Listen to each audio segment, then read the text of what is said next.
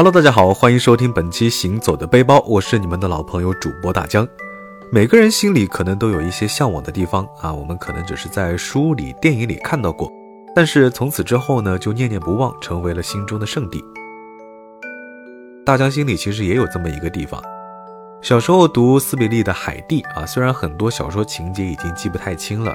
但是清澈的蓝天、碧绿的青草、远处的雪山，在阿尔卑斯山上奔跑的少女海蒂，就像一幅画一样，深深地烙印在了大家心里。所以，大江从小最向往的目的地之一呢，其实就是阿尔卑斯山。记得以前跟一位朋友聊起这件事儿的时候，他说自己几年前去过瑞士旅游，怕我不信啊，还拿出了手机翻出了他在旅游时拍的照片。森林里覆盖着洁白的积雪，他在厚厚的草地上奔跑。连背影都非常的欢乐，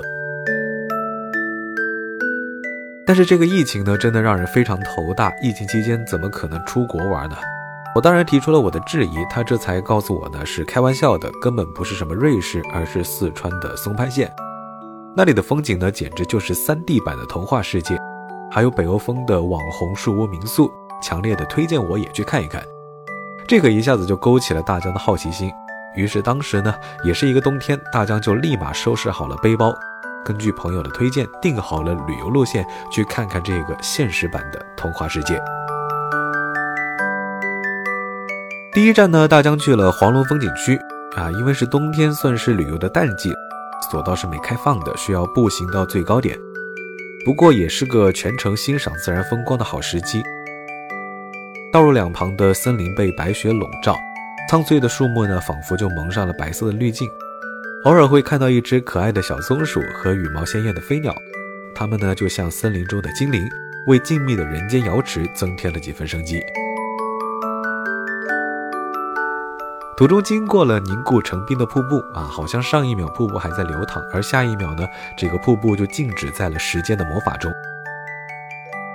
要说黄龙景区里最值得一看的呢，还是五彩池啊，在景区的最高处，一路缓缓走上来。说实话，大家已经有一点气喘吁吁了。但是，一看到五彩池的景色呢，顿时觉得再多的路程也是值得的。上山若水，跟水有关的景观呢，夏天是有夏天的趣味，冬天呢有冬天的情怀。正所谓淡妆浓抹总相宜。在阳光的照射下呢，冬天的五彩池少了几分浓艳，却多了几分素雅，碧蓝如海，让人感觉到心旷神怡。站到高一点的地方眺望呢，蔚蓝的天空上流动着淡淡的云彩，云彩下呢是连绵不绝的群山，山脚处排列着错落有致的五彩池，远看呢就像一块块通透的翡翠，你会忍不住的感慨啊，不愧被称为是人间瑶池。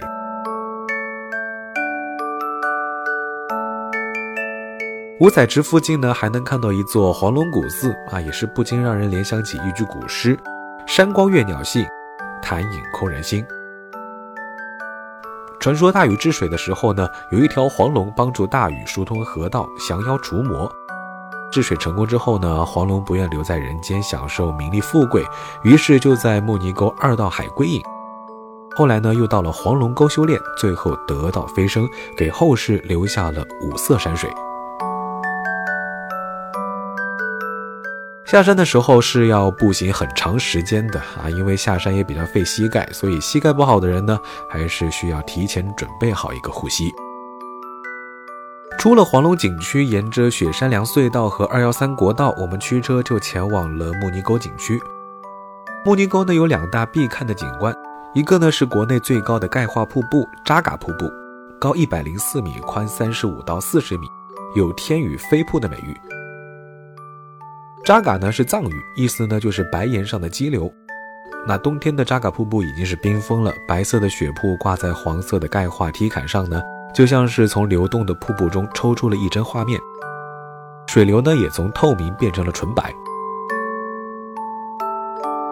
沿着山势，在山间丛林里流淌的溪流清澈见底，形成了大小各异、黄绿相间的水池，弥漫在山谷的水雾。也是富含着高浓度的负氧离子，闻起来是让人神清气爽。或许呢，这个就是大自然馈赠的天然氧吧吧。乌泥沟景区另一个必看的景观呢，就是二道海。二道海景区呢，是一条狭长的山沟，长达五公里，有栈道相连。沿栈道上行呢，沿途可观赏到小海子、大海子、天鹅湖、翡翠湖等等景观。海子呢，是藏族对高山上湖泊的称呼。碧绿的海子清澈通透，像一面光滑的镜子。冬天的二道海静谧悠远，远处的雾气弥漫在山谷间。山谷下呢是银装素裹的树木，树木的影子呢倒映在海子里。近处呢是覆盖着朵朵雪团的红叶，真的是让人想大喊一句：人间值得。川西之行的最后呢，我们沿着幺五幺乡道和二幺三国道来到了松潘县上达咪村，入住了人气网红民宿。那这家民宿在神山雪宝顶山脚下，相当于就是把民宿直接搬到了山水之间。每一个房间呢都是树屋造型，房屋四周呢都是森林和草地。从书屋里望去呢，就能够看到雪宝顶山上的积雪、茂密幽静的原始森林、神秘浪漫的满天繁星。屋内部的设计呢也非常的温馨，以纯木材质为主，总体呢是属于简约的北欧风。因为是热门打卡地，所以呢如果要入住的话是需要提前预定的。好像前不久呢浙江卫视还来这里录过一档综艺节目，让这家民宿呢也是更加的火爆，一晚难求。民宿所在的村子非常原始，没有过度开发和商业化的痕迹，周边的景观呢也非常的纯粹，是个亲密接触大自然的绝好机会。那大江呢也是提前了解到这家民宿有自带的森林徒步活动，如果天气好的话呢，还可以骑马去看比较远的海子。啊，因为海拔高，山里的冬天非常的冷，所以需要穿厚厚的羽绒服。外出徒步和骑马还要戴上帽子和手套，以及防滑防水的户外鞋。漫步在森林里，真的好像是身处在童话世界。远处呢是望不到头的森林雪山。眼前的白雪覆盖在碧绿的青松上，双脚踩在地上的积雪上呢，咯吱咯吱的留下一排排足迹。民宿的马儿非常的温顺啊，肚子鼓鼓的，看起来也非常的可爱，应该是这里特有的品种。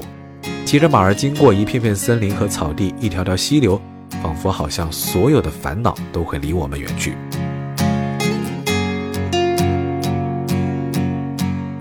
民宿半放养的雪山黑猪呢，有的时候还会跑到树屋门前来觅食啊，真的是丑萌丑萌的，在雪地上呢也特别的抢眼，感觉一点都不怕人。民宿的餐厅呢是落地窗，窗边就是绝妙的观景台。夜幕降临，山里呢逐渐被静谧包围。哦，对了，这家民宿的酥油茶一定不能错过。酥油茶呢是藏族人民的必备饮品。恰巧这里呢也是属于藏族村落，酥油茶绝对的正宗。喝上一口，醇香可口，奶味四溢。据说酥油茶不仅可以对抗高原反应，还可以防止因为天气干燥口唇干裂。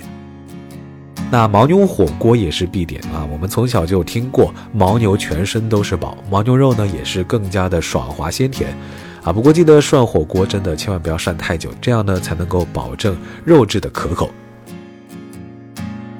除了火锅，这里还可以一边吃火锅一边烤肉。那民宿的牛舌和五花肉味道都还非常不错。本来打算在屋外散散步，但是呢，真的是因为实在太冷了，那我们还是回到了树屋，一边喝着酥油茶，一边欣赏山里的夜景。因为村里的网络信号确实不太好，所以我们索性就将手机丢在一边啊，暂时远离世俗的烦恼，全身心的欣赏起眼前的美景啊！想想这样偶尔放空自己，也还是非常不错的。好了，说到这儿，本期节目就要告一段落了。感谢你收听本期《行走的背包》，我是你们的老朋友主播大江。大家可以关注我的微博“谦大江”，谦虚的谦，也可以关注我的抖音，搜索“大江浪浪”就能够找到了。你有哪些心心念念的旅游胜地呢？啊，是什么让你产生了这种向往？欢迎你来评论区和我分享你的故事。我们下期节目再见，拜了个拜。